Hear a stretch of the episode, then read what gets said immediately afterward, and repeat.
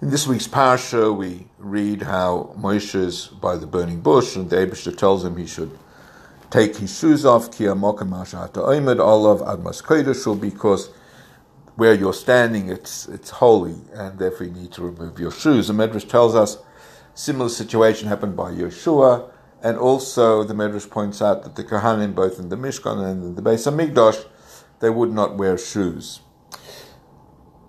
The Rebbe uh, Rishimus, Chelik Lamates, discusses this uh, phenomena, this idea, and he, he asks, why in fact do we wear shoes? He says the purpose of, of wearing shoes is to make a separation between the person, the human being, and um, the earth, the land.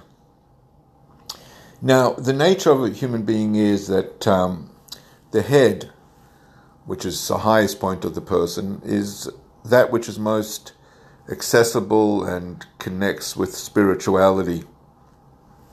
And as we descend, um, the, uh, the, the feet, the heel, um, that part of the body is that which is most connected to the physical.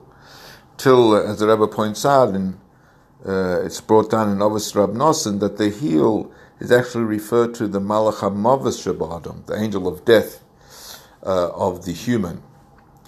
And um, that is why we wear shoes, to impress upon us even that part of our body which in it and of itself is has lacks any really form of spirituality and any connection to spirituality, we still need to make a division and a separation between that and the world and the earth.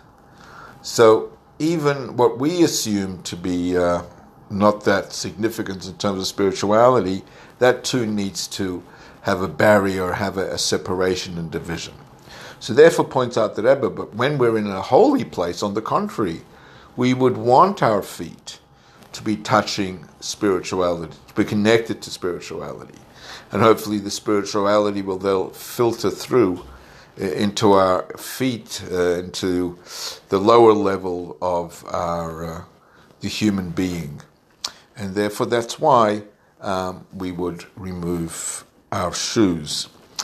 So clearly, what we have over here is the understanding and, and recognition that a person needs to do whatever he can to ensure that, on the one hand, he creates barriers that will separate him from that which is not spiritual. And on the other hand, we need to do whatever we can to forge a relationship and bond and connect with that which is spiritual, um, even if it simply means walking barefoot on a holy place. Have a wonderful day.